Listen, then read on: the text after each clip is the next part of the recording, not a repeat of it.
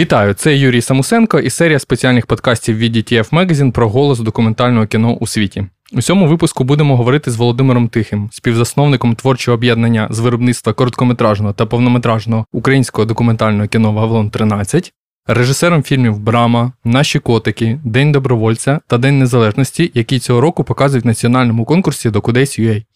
Володимире, вітаю. Вітаю. Мені здається, я міг би записати навіть ще більше ваших регалій. Е, Так, звісно, але, фільм... це, але це буде. Але це зайняло, може, навіть половину подкаста.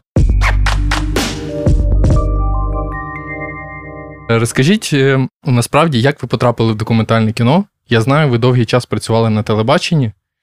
Як так сталося, що ваш Ну, дивіться, в мене шлях досить вже довгий, творчий. Тобто з 90-х років я вступив на початку 90-х в театральний інститут на режисуру ігрового кіно.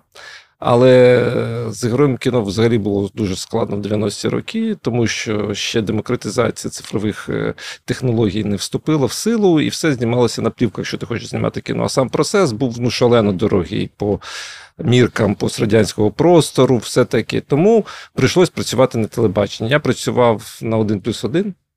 Тільки його якраз почали взагалі він народився і і взагалі пережив цей перший ренесанс 1 плюс 1. Я робив там, між іншим, програму з Андрієм Данілка, Вірка Сердючка СВ-шоу. Тобто це от моє дітище.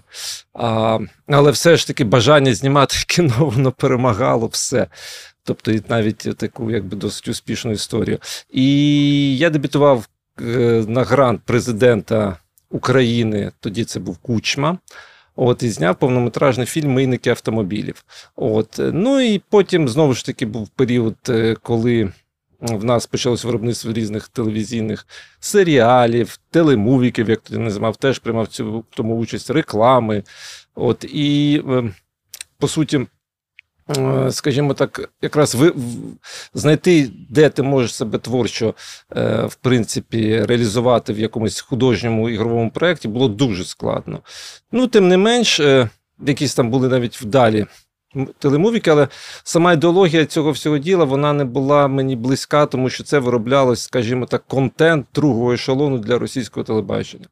І тобто, ну, це було апріорі принизило. Хоча там, ну, і апріорі, тим, коли спілкуєшся, там, наприклад, з такою талановитою актрисою, як Ірма Вітовська, розумієш, що вона тільки може грати подружку якоїсь головної актриси, але ж яка здебільшого ну, нічим не не краще, то гірше за даними, ніж сама ж там Ірма Вітовська. От. І тоді ми почали робити, маючи вже певний бекграунд там і якусь, скажімо так, е, досвід. Тоді з'явилися, от я ж кажу, що з'явилися перші цифрові камери, які могли знімати відео е, гарної якості на з е, оптикою, фотооптикою. І тобто мати якби наближене до кіноплі, до плівкового відчуття простору, пластичність. І це було революцією. Е, наслідки ми маємо зараз, тому що ну це як свого часу там е, придумали, винайшли електрогітару, це зламало в світ. Тобто народився рок-н-рол, народився рок, ну тобто сучасна музика, тобто сучасний світ, це ми маємо розуміти, це все почалося шв... Е, рухатися швидше. Так, так, так. Власне, з цифровою історією воно все почало рухатися швидше. Ми взяли ці камери, почали знімати короткий метр, робити альманахи. Перший альманах, е, перший альманах, ну я був якби один з ініціаторів. Це був альманах, називався Мудаки Арабески. Це були короткі метри, які були присвячені там такої сатири, критиці суспільства, як такого. Там потім нас.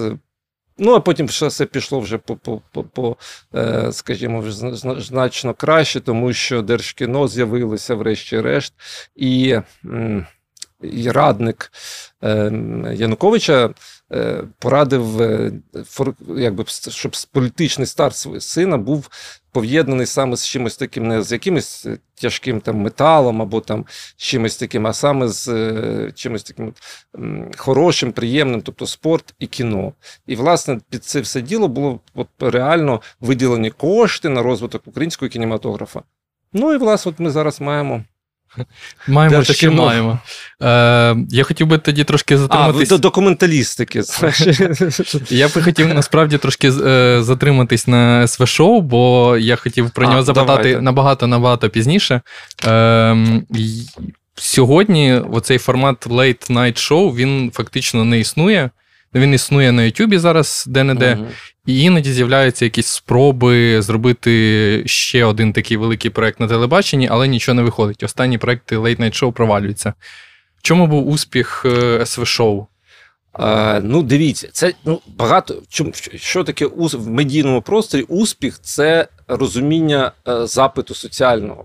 То якщо ти е, ти можеш його підсвідомо якось навіть просто відчувати, на той момент це просто великий був запит на такий проєкт. Він максимально був потужний. Тобто е, усвідомлення своєї реальності тут України, навіть через такий, скажімо, не репрезентативний такий формат, як хлопець, який грає, передягнутий жінкою, і грає який провідницю, причому це шарж абсолютний, все одно це була певна репрезентація якоїсь сучасної України. І і тому це така, от, от така була захоплення цим, розумієш? Тобто, це, е, по суті, формат Вірки Сердючки популярніший, ніж сам формат Late Night Show. Тоді да, дивилися да, на західний ні, ринок? То, то, то, взагалі саме late night, ну це ж не тобто, це своя історія на заході да, цих шоу, тобто американська. В нашому випадку, в нас на той момент, коли ми стартували з цією історією, була. Е, е, таке, ніч, е, Такий вечірній формат, зроблений на РТ. ТРК Росія вони зробили. Угольніков шоу називалося. Вони, ну, вони, Але вони здерли абсолютно. Тобто в них оркестр був, були оці е, зірки, прописані були е, жарти, причому жарти для гостей і для самого ведучого. І це так викупалося. Але це дуже подобалось радянському все одно, тому що він в цьому він він взагалі от, в нього було таке потужне, залишається потужне тяжіння до американської буржуазності якоїсь такої. Воно дуже було буржуазне. Там ці. Коли е, е, стало за, ну, якби ідея народилася, як щось зробити з Андрієм Данілко, то ми придумали це шоу, і, але ми робили все навпаки, умовно кажучи. Тобто ми робили навпаки, і цим е, собі розв'язували руки абсолютно. І з іншого боку, знову ж таки, Андрій це унікальний е, артист. І він дуже по-живому працює.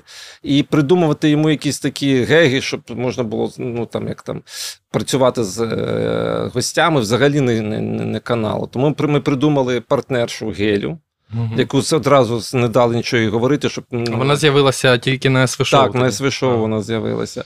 Був кастинг. Ми шукали дівчину, знайшли Радмілу Щоголєву. Радміла Щоголя прекрасна актриса, все, але ми сказали, ні, Радміла, будеш мовчати, все. Просто це просто. Як тільки ти щось відкриваєш рот, я стріляю в тебе. Ти там просто на на сцені, ну на, на майданчику будеш вбита. І вона виконала це. Це була режисерська задача. Абсолютно, така найбільш ну, найскладніша, напевно, в її житті, насправді. Я чесно кажу, я не перебільшую. От. Ну і власне, про що ми говоримо? Про те, що здебільшого, це, звісно, шоу базувалося на шоці. Тому що, поки ти не сідаєш на е, з крісло поруч з, з Вірка Сердючки, ти собі не уявляєш, наскільки це складно працювати з нереальним персонажем, тому що він ховається за цією маскою, він собі може дозволити все. Абсолютно, якби, і нижче пояса якісь жарти там і все. А ти маєш грати само, ну, бути самим собою. Це так. І от якраз цей момент е, стресу, якогось такого шоку гостей, він за рахунок цього якраз народжувалось дуже багато навіть таких при, при, найбільших приколів, скажімо так. А час якось вплинув на це? Ну тобто, мені здається, що таке шоу могло з'явитися лише в 90-х. Зараз уже ні. Чорт, я не знаю. Мені складно сказати. Ну, були довгоносики, але вони ж теж існували там, ну якби там поєднують типу, 90 типу, спресовані. Вони ж це це під цим величезні були, тобто були довгоносики. Потім, потім вони якось перейшли в формат такого більш при, причосаного шоу, яке теж працювала та ж команда. Воно називалось якось. Мамаду, ось Мамаду вони називали. Потім ще, ну, тобто, це були певні певні етапи цих телевізійних е, е, е, проєктів, які ну, дуже були максимально успішні. Ті маски шоу. Це ж було взагалі монстри. Вони просто там дипломатами перевозили нал від з Росії, тому що ну просто... люди, люди, які тримають зараз Одесу. Так, люди, які тримають зараз Одесу. Тобто, це все, все воно воно Україна робила гумор. Гумор, який продавали всюди. Тобто, і цей російський ринок за рахунок всього, ну звісно, і почала жити потім ця, ця індустрія, яка почала займатися виробництвом телевізійних серіалів. Але це, як не дивно, був такий крок назад, тому що навіть е, тобто. Е, в них було чітко якось поділено. Тобто, в нас є ем, пріоритетні речі це КВН, тому що це ідеологічна річ, тому що вона формує молодь. Ага. І ми якби нікого не пускаємо туди, ми самі це робимо.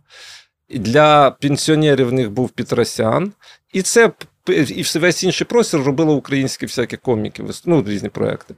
А от е, в плані знову ж ідеологічність була телевізійних серіалів, тобто вони не пускали на ключові позиції взагалі нікого, тільки самі робили якісь там іміджеві речі. Ну, а ти міг робити там другі, е, треті ешелони. Тобто, це можливо, вони на той момент теж зрозуміли, що типа давати всяким тим українцям можливість робити щось таке більш серйозне, це е, дозволити їм інвестувати в своє майбутнє. А так хай все одно вони будуть якби перегноєм для нас. І наскільки я розумію, це все починалося якраз з 2000-х. Е, І серіали якоюсь певною мірою, здається, перейшли в е, просто конкретно працювати на російський ринок. Так, причому воно починалося нібито з дуже успішного проєкту День народження буржуя, який знову ж таки був зроблений там командою українською, mm-hmm. радянською. Ну але на той же момент вже було закладено це підвалне, що це були е, головні ролі грали російські актори. І кримінальна історія така закладена прямо в цьому серіалі. Я пам'ятаю. Ну ні, ну це кримінал був всюди популярним. Популярним, тому що це ну знову ж таки це певний, як це правильно сказати. Це е, як дволікіянус, да? з одного боку комунізм, а з іншого боку, кримінал. Угу. Тобто, це це взагалі кредо Росії. Тобто, це з одного боку, ми такі от абсолютно от, е, е всі рівні, і і кожен може досягти чого захочеш. Причому, а з іншого боку, це кримінальність абсолютно така. ну, Максимально от, блатняк і, і нічого, і, взагалі, немає стільки. Кожен сам за себе і Бог проти всіх. Я просто пам'ятаю цю еру комедійних серіалів, і якщо там е, лунала Україна, зараз дуже багато на Ютубі роликів виходить на цю тему про те, як Україна була в е, представлена в російських серіалах. І навіть, скажімо, та сама моя прекрасна няня. Це була дівчина з Маріуполя, але оце весь цей наратив, він був якийсь такий Е, поверхневий. Ну, розказуй, значить, як воно було. Наприклад, в нас е, я працював на е, реанімаційному такому проєкті. Ну, як це був проєкт в 90-ті знятий Возвращення Мухтара. Угу. Вони зняли сезон. І закрився в них цей сезон. Там там був один такий чувак, який вкладався в серіали. В нього там вони він робив перші кроки. Потім це, цю історію викупив інший продюсер його проект і кинув. Е, ну як він викупив, як він він мав домовленість про те, що зараз ну, це така. Ну, а можливо, цікава історія. По суті, якби Путін написав, е, підписав якийсь грантову таку річ, що там декілька років будуть е, без якихось там обмежень виділятися гроші на продукт для молоді. Угу. І от під цей продукт для молоді він взяв гроші на цей, щоб викупити серіал, і цей серіал, щоб заробити, кинув в Україну, щоб там, типу, формально вже тільки можна треба було зробити, щоб він вийшов там десь в, е, в денний показ е, на якомусь там НТН там, чи ще щось таке. Ну, якби закрить тему, а типу, ну це все роздірібанять. І це була така тема, що ми ми мали знімати цей серіал абсолютно анонімно, тому що ну, взагалі Україна тут не було. Це знімалось типу, десь в Росії. І формально там другий режисер, там, який працював, він має, е, на декількох проєктах, там кінопроєктах, він виступав у ролі якби прізвища, яке закриває собою виробництво цього всього серіалу. А, І там от ми стикнулися з тим, що вже на той момент, це 2002 рік, чи який там, в них були чітко прописані, що кого знімати як знімати, де знімати, по національним ознакам. Угу. Тобто там взагалі було тоді на той момент, вони сказали закрити взагалі, щоб не було облич кавказької національності, тобто жодних. От взагалі нікого. Ні чечен, ні хороших, ні плохих, взагалі їх немає. Просто все от. Їх не існує. Їх не існує, да, раз. І там от все все воно. І в них була тема така, що ну, з іншого боку, це була ще в момент, вони апріорі був відсоток. Е, все одно вони переозвучували українських акторів не дивлячись на те, що це робили ну, краще, ну все одно це була іменно вони мали витрачати, ну заробляти, напевно, на цьому, що вони просто от приходять і вони кажуть, а значить, от це от з хахрядським акцентом ми переозвучимо от це, от це, от це. Тобто там була ну, воно, ну як сказати, капало постійно. Абсолютно не творчий підхід, воно було все розписано. І е, я так розумію, що, звісно ж, була якби певне розуміння, тобто, ну, якби. Е, стандарт е, існування української люд, якогось українського представника в кадрі. Тобто він мав бути, ну то ми просто там. Люди вивчають зараз оці всі доробок російського виробництва, в якому там велику участь приймала, до речі, і Україна, де от якби чітко розуміло, це українець, він такий, він так говорить, він так робить, він такий е, дурненький, смішний і жадібний. Ви, до речі, спостерігаєте за тим, що ось цей YouTube постійно повниться, повниться ось цими рефлексіями, нескінченими відео про те, як е, Росія жила з нами в культурному просторі одна, і так далі. І так далі. І вам це не набридає сьогодні? Ну я не можу сказати, що я так дуже сильно багато дивлюсь. Мені цікаво, ну як? Ну, наприклад. Е- е- е- загін кіноманів робить дуже дуже круто це. Тобто, це це не просто якби Віталік через себе це просто проживає. Він він, він, він, він може де, вже якісь там кандидатські точно захищати з культурології і е, там е, ну, правда. Тобто, це це, це багато хто робить цього. Ну, ну це, це ми маємо якось не просто забути, ми маємо зробити з цього якісь уроки, це дозволяє цим займатися, ці якби осмислення на такому рівні. Поговоримо про щось більш приємніше, ніж про російську культуру, е, про ваше кіно День Незалежності, який е, буде прем'єруватися буквально через годину, здається. Е, я подивився фільм і хочу сказати, що там оця є мозаїка з людей з різних професій, е, з різних, е, можливо, навіть не знаю, як правильно навіть сказати, вікових груп. Ну, тобто, це абсолютно велике розмаїття українців, які живуть в різних містах. Е, мені цікаво, як це все збиралося докупи. Як відбувався цей конект? Ну, це було так, от продумано, мною задумано, що це має бути якимось таким от мозаїкою, але все ж таки це всі велика Україна, щоб вона відчувалася там Одеса, Львів, е, там Луганський, ну хоча б навіть Акоп просто, що він Луганський, розумієте, там або Харків. Тобто, це все. Е, Ну, звісно, було складно це організувати досить, тому що ну, але ми готувалися до цього дня не це от в один день знімалося. Але але готувалися до цього в певний час. Тобто ти їдеш в Одесу. Там Є хлопці в нас одесити, які працюють в Авілон 13 операторі, але все одно з ними ходиш, домовляєшся, що кого там робиш умовний кастинг, з когось знімати. Були вже доро напрацювання, скажімо так. Тобто, вже так чи інакше я працював з цими знімав щось про цих героїв і знав, що від них очікувати, що вони будуть чим вони ну, будуть цікаві. Тобто на це знову ж таки ми проробляли ці всі історії, підходили.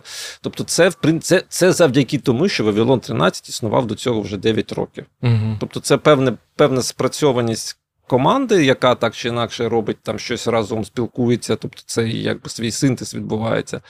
І це досвід знову ж таки там декількох років, коли ти працюєш е, в цій сфері і спілкуєшся з людьми, знімаєш їх, потім монтуєш в коротких формах, дивишся, відчуваєш, як воно працює з глядачем. Тобто, ну це от таким чином. А ви працювали з яким героєм? Я працював з групою героїв, вибачте. Тобто, вони перезмінка була. Це е, е, чергові МНС, які от е, запускають тривогу по угу. Київській області. Це така історія, яка зв'язує, здається, у всіх у фільмі, бо коли звучить повітряна тривога там в одній із новин. Та це це, це прокляття нашої країни. Ця повітряна тривога. Ми з нею вже якби народилися. Вона вже і вже і лякала, і вже знудила, і вже ну просто це. А оце люди, які ми вже граємо під гітару да. під повітряну тривогу. А оці люди з того боку, ми і одразу було цікаво цікаво, як вони, що вони. А виявляється, це думаєш, ну типу він натискає там. Ні, там абсолютно в них купа. Вони досі вони фіксують якісь там попадання, вони там займаються куп. Ну, в фільмі цього немає. Бо це... Там алгоритм дій показують, що ну, яку так. кнопку треба натискати. Ну так, але там в них в них дуже складна історія. Тобто, як правило, це е, люди, які мають там офіцерські, вони офіцери запасу військові, тобто вони. Перевірені, відповідальні, і вони сидять там по дві доби, і по суті їм нема коли спати, тому що тривог в нас, бачите, як багато зараз. Угу. Е, Як виглядає ця режисерська задача в цьому документальному фільмі, коли ви командуєте великою групою людей? Ви е, приділяєте комусь більше уваги, бо відчуваєте, що цьому герою треба якось більше простору, більше уваги, чи як це працює конкретніше? Е, ну, Ну, як команда велика? Тобто тут велика команда, тому що але всі ці, по суті, групки були мінімальні. Тобто uh-huh. десь один-дві людини з ним максимум, тобто оператор, звукорежисер. Е, Ну, треба, щоб це було комфортним. Щоб людина, яку ми знімаємо, щоб вона відчувала себе природньо. Тоді, ну тому що сенсу немає, якщо вона буде перед нами грати якусь історію. І для цього існують знову ж таки попереднє якесь там пропрацювання героїв. Тобто з ним знайомляться, з його знімають, щось там ходять. Тобто, це декілька днів, як мінімум, треба на це витратити, витратити, щоб він зрозумів. Ще краще, коли він навіть ти вже наприклад, е, є там у нас героїня, е, це. Е, керівник, як командир підрозділу протитанкової оборони, от Господи, що це таке вибило мене? Е, Як же ж її? Дуже відомо бувший народний депутат. Е, Тетяна, Тетяна Чорновіл. Чорновіл да. Тетяна Чорновіл, от, наприклад, ми навіть її знімали, вона навіть знала, що таке Вавилон 13, як він працює, як він, ну, тобто вона вже відчувала, ну, тобто довіру мала другого е, рівня. Угу. Коли вже люди вони ну, і це це, це, це дуже корисно. Е, і, ну, і звісно, що от спостереження це найкращий формат документалістики. Документалістика дуже любить події, звісно.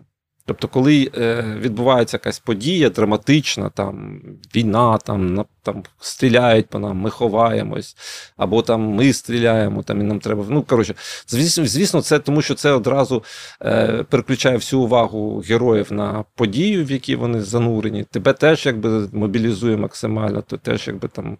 От, Але ну завжди але 99% документального кіно взагалі знімає, коли події ну, розказує про те, що от ми очікуємо тільки події. Воно будується на тому, що ми чекаємо, от зараз щось відбудеться, ми прямуємо до цієї історії. От, І там і там от історія по-іншому складається. Тобто документальне кіно використовує в монтажі лише там 2, ну максимум 3% від знятого матеріалу. А була ймовірність того, що подій ніяких не відбудеться цікавих з героями. Бо є документалістика, де спостереження відбувається щоденно, іноді протягом років за героями. А тут е, в концепції улягає все, що відбувається в межах одного дня, і в межах одного дня з кимось може від... нічого цікавого і не відбутися. Ну було так, просто що просто накривалися речі взагалі. Тобто, так, ну от, наприклад, тобто наприклад, в Миколаїв конкретно їхали для того, щоб знімати як працює там от е, постачання води. В них е, з водою дуже кепсько. І в них просто є трамвайчик, на якому є це величезна цистерна. Він їздить два рази на день зранку і ввечері містом, зупиняється на зупиночках, люди приходять, набирають води, і це якби таке. Е, його люб всі знімали, хто міг, і все інше, але ми вирішили, що теж нормально. І тут якби відбувається те, що якраз на День Незалежності цілодобова комендантська година і знімати не можна. І вже команда поїхала, і трамвайчик не їздить. І там, по суті, вже вони по ходу нас там допомагали нам наші знайомі з е, ТРО е, Вільна Україна, і вони якби повезли хлопців там просто, щоб щось кудись. І вони вони потрапляють в підрозділ арти якраз і взагалі виходить зовсім те, що просто не очікуєш там. І про там є, ну, якщо ви подивитесь кіно, там є просто візуальний абсолютно епізод, там не там, ну от, але він дуже такий насичений емоційний. Ну він взагалі от зроблений. Ти провалюєшся в цей світ е, е, посадочки, де стоїть там, е, я не знаю, скільки там, напевно, штук шість точно було е, гарматок, і вони всі там сховалися, і потім починають працювати. Це дуже так воно занурюєшся емоційно, дуже класно в це. Е, у вас не було ідеї знімати 31 грудня, е, як це відбувається в країні? Бо теж в 31 числа трапилося дуже багато різних речей. Mm-hmm. Якби я вже розумію, що час минув, і це вже питання таке, якби.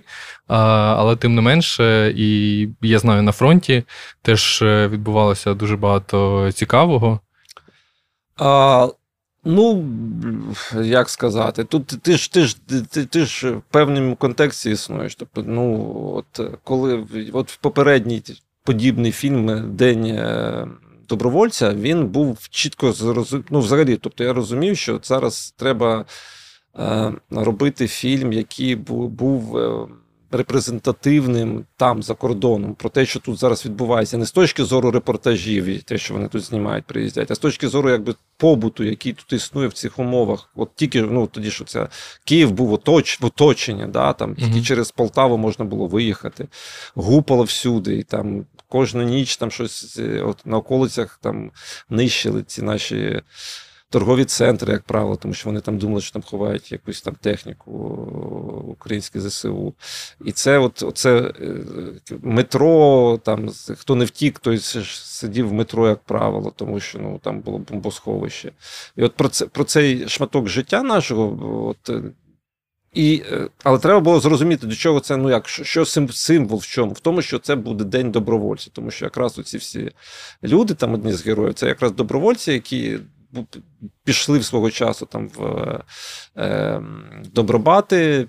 Коли почався почалося то, от і вони зараз якби ну, тобто, от прив'язка до певної е, дати вона робить символізм події. Вона одразу робить ту оптику, з якою ти можеш на це дивитися. А День незалежності, ну тут одразу зрозуміло, це День Незалежності. Це історія про те, що от ми буквально бачимо наочно, як це незалежність, чого вона коштує, як за неї борються, чого вона взагалі коштує цій країні.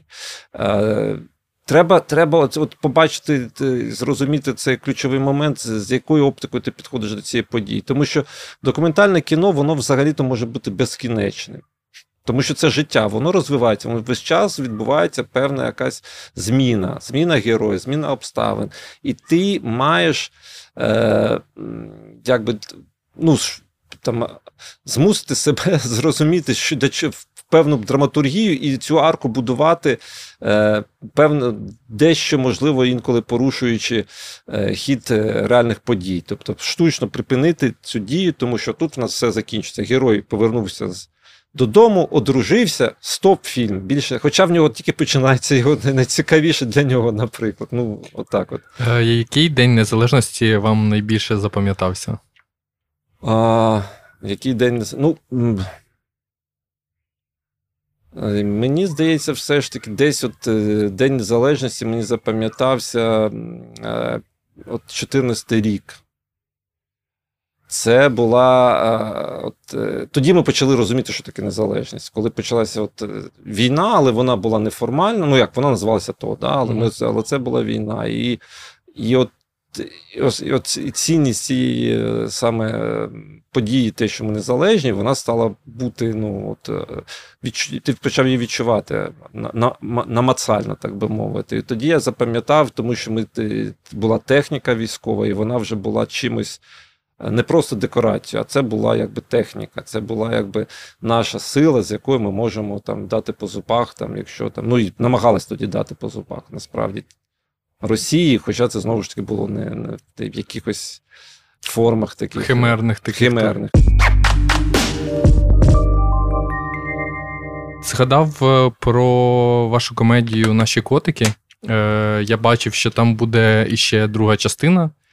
Можливо, колись, а можливо, вона вже дознята, бо ви підчили фільм на Держкіно, і до неї вже з'явився трейлер. здається. Ну як, ми робили трейлер з тим, щоб пічити на Держкіно. Ага. Ми виграли всю цю історію з пічингом, мали отримати гроші. Замість нас дали е, на проект. е, Ну, коротше, це було несправедливо і образливо. І ну і зараз я не розумію насправді наскільки це вже актуально, ця саме друга частина, тому що вона будувалася на тому, що 80% історії історій це був жіночий монастир православний російський. Ну, от, І там якраз оце вся вся історія була про те, що це не не зовсім жіноче, а взагалі не жіноче, що там ховається там бригада якихось ДРГ Росія. А, а потім це стало правдою. Ну, як ну, це була правда, тому що дуже багато ми про це знали, але це якось знову ж таки на це закривалися очі, щоб ну, якось не. Е, не, не провокувати, я не знаю, більших якихось емоцій з боку там віруючих, я не знаю. Ну, Тому що ну, просто тупо закривали очі. Хоча це була абсолютно е, чітка структура ж антиукраїнська, і там вона не просто була шпигунська, вона реально там на на, на Донбасі вона виконувала функції просто криївок цілих. От. Ну і про це кіно, комедія так. Е, там. Е, але зараз воно ну, воно вже не ну, не, не, не думаю, що якщо робити це, це має бути дуже максимально переписано. Ну і знову ж таки, це ж йшлося про тих акторів, які грали в перших котиках. Е, а час дуже сильно на них вплинув, я mm можу сказати. А чи можлива комедія зараз про військових? Я думаю, що так, звісно. Тобто, ну, знову ж таки, це питання для як цю комедію ми робимо для військових чи про військових. Е, Тут одразу багато чого. Тому ну дивіться, от робить, от хлопці роблять, наприклад, з е, телебачення Торонто. Вони зараз почали робити такий свій формат, де збираються там е, коміки, які вже повоювали, і вони між собою спілкуються, діляться ну, своїм На військову тематику. Військовою тематикою. Да. І дуже це дуже цікаво. Це справді з гумором, з чорним гумором. Вони якби вони балансують дуже добре. Е, Чому? Тобто, це тобто це, це, та, це, це той вайб, за яким треба робити і комедію. Просто комедія вона вимагає, звісно, більш вона ну, не обдуриш. Тут просто сісти, поговорити не вийде. Тут треба, якщо про війну знімати, то все має бути серйозно. Mm-hmm. Це танки, самольоти, стріляють, піротехніки. І це швидше за все треба знімати в Болгарії, тому що там є оця техніка в кіно. А тут у нас вона на фронті. Тут тобі ніхто не буде цього давати. Е, я просто подумав е, про якраз сенс цієї комедії, бо ви дуже влучно сказали про те, для кого вона зроблена. Якщо вона буде для військових, вона буде дуже чорна, мабуть. А якщо це буде дуже чорний гумор, е, нас от в Україні, якщо показувати це в кіно, мабуть, це не так е, сприймуть. Ну там, там, ну знову ж таки, працював я як, по-перше, я маю там досвід, тому воно каже, армії радянської навіть ще. Я можу сказати, що з одного боку це чорний гумор, а з іншого боку, це дуже великий сентименталізм.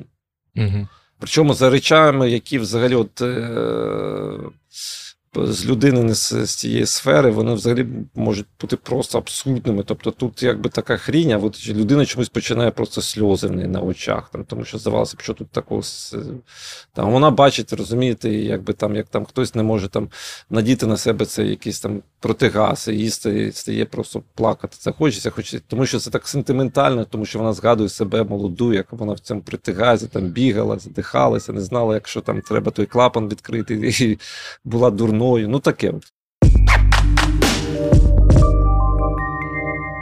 Давайте поговоримо трошки про Вавилон 13, як він змінився за цей час спочатку існування і як він виглядає тепер. Ну, Є принциповий момент. Тобто до 20, до 24-го в нас, е, лютого, як ми розуміємо, так, 22-го року, ми були дещо таким якби об'єднанням, яке там з різною, звісно, інтенсивністю, але були проповідниками розуміння того, що Україна країна, яка в стані війни знаходиться, що є війна. Тобто, ну, якби так кажу, свідки е, війни, така секта. А зараз ми вже не зараз вся країна знає про це без нас. І чудово спо... То, і знову ж таки, якби то ті напевні напрацювання, там, ну, якби як працювати з образом там військових, там, ну, ну певні форми е, відпрацьовані Вавилоном, вони зараз вже абсолютно, я так розумію, навіть не задумуючись, там купа військових е, кореспондентів використовує, робить такі сюжети. там. Е, знову ж таки, підрозділи, як правило, робить саме про себе якісь там фільми документальні, хороші документальні фільми, тому що знову ж таки цифрова технологія. Тобто, ти, ми опинилися рівність серед рівних, я б сказав, якщо стосується саме скажімо, тема військової тематики. Але з іншого боку, все одно ми залишаємось е, командою, яка має унікальний бекграунд, і цей бекграунд, цей е, культурний досвід, який ми напрацювали, кожен з нас, він ну от просто він він дуже працює добре, тому що ти приїздиш в окоп, знімаєш там, здавалося, все те, що до тебе 10 разів знімали, тому що туди прес-тури з, е, влаштовують.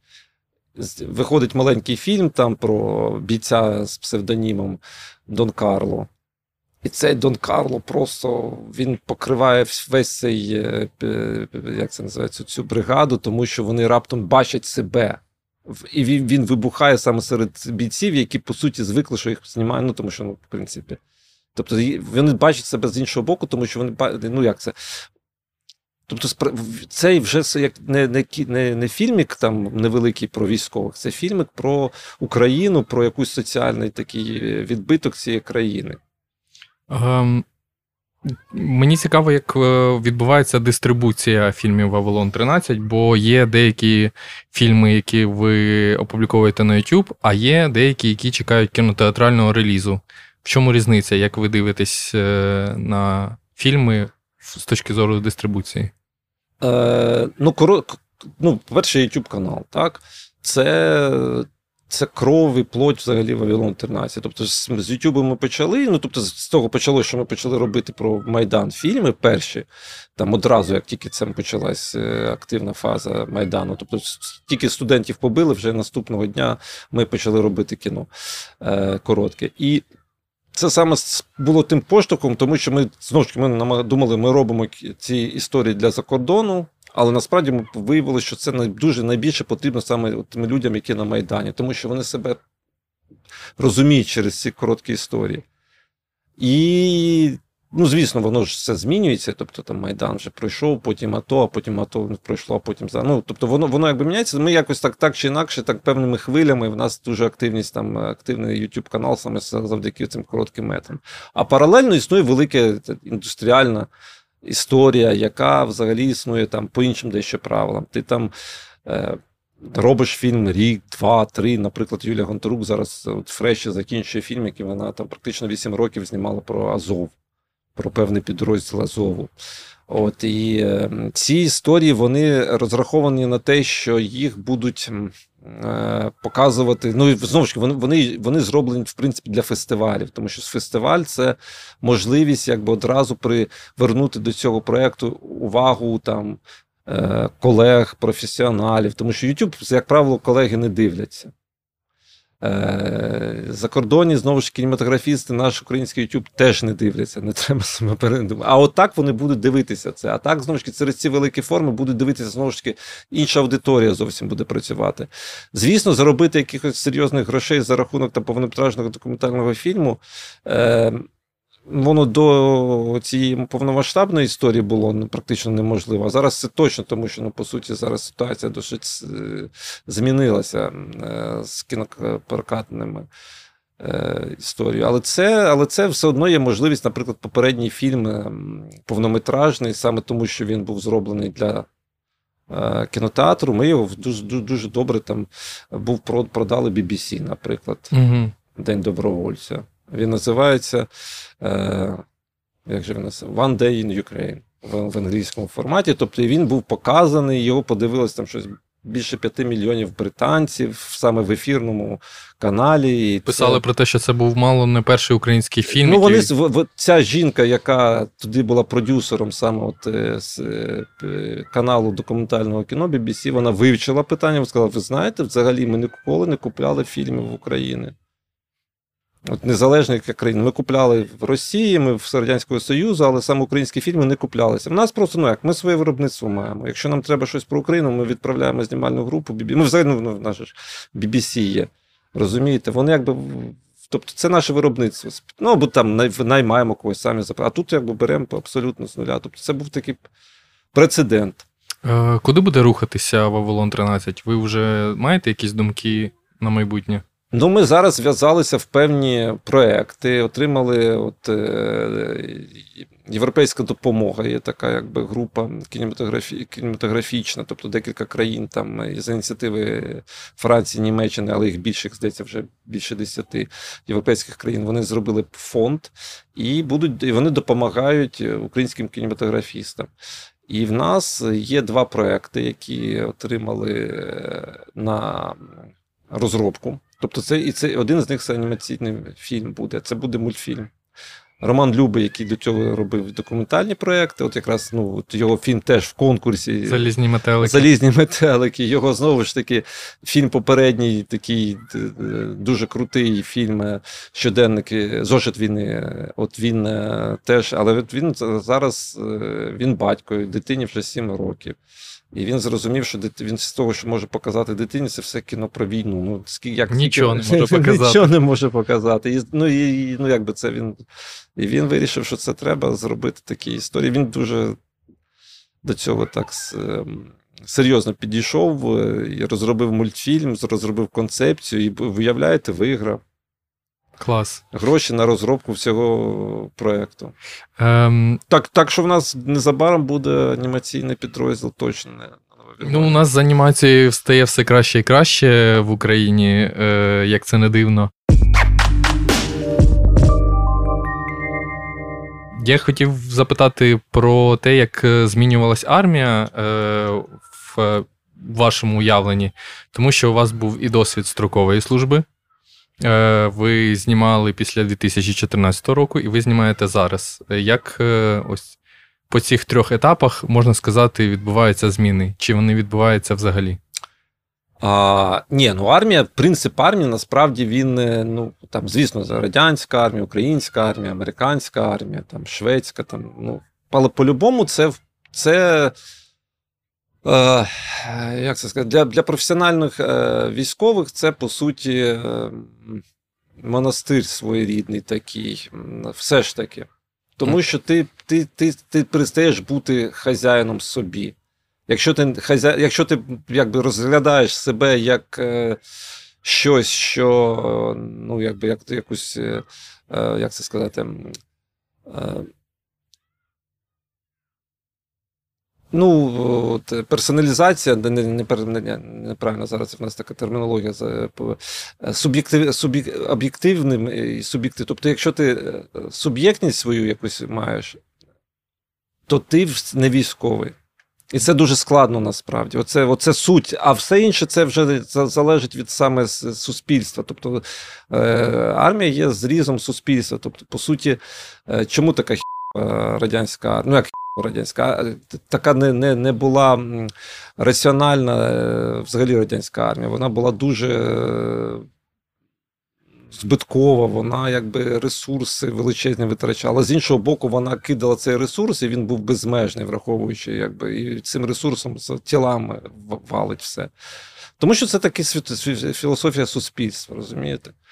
І е, Українська армія, вона так чи інакше, це ж залишилася, як би казали, маленька е, радянська армія. Вона, вона ну, по, по суті, не маючи ресурсу, виглядала жалюгідно. так?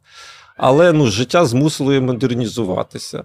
Життя змусило її якось по-іншому ставитись вже до людини, тобто там відмовитись від цих ідіотських всяких історій, де там в Росії ж до сих пір вже існує ця дідовщина, там все це. Тобто зрозуміти, що ну там відмовитись навіть на певний період, блін. Але знову повернули від строкової служби, тому що це дуже не це це неправильно. Це, це філософія. Це ну да, дійсно там кожен чоловік бажано, щоб він там Мав би, розумі... мав, би розуміння, що таке зброя, взагалі що таке, але для цього не треба строкову службу організовувати. Це, це можна організувати в іншому форматі. Е, не намагаючись цю людину зробити абсолютно е, безсуб'єктною е, на на, там, на рік, на півтора роки, як там зараз. Да? Тобто, але по суті, це це, це, це дуже така складна історія. Тому от наші ем, добробати, ну як добробати, або там після добробатів, це ем, е, багато ж пішло саме е, моїх друзів, знайомих. Е, захищати країну з тим, щоб захистити країну, повернутися далі жити, як вони жили до цього. І їм офігенно складно. Вони не можуть якби, відчути себе якби просто там якимось чимось не, без без особистості. І це не ну, це не зміниться. Ну, Нам треба розуміти, що війна це це величезна біда. По-любому ми нікуди. Це те, що ми там відмовилися від певного там е, російського контенту, це плюс, але мінус значно серйозніший. А як змінилась документалістика за вашими враженнями за весь цей час? А, Ну, вона стала говорити: ну як, взагалі документалістика зараз Ренесанс.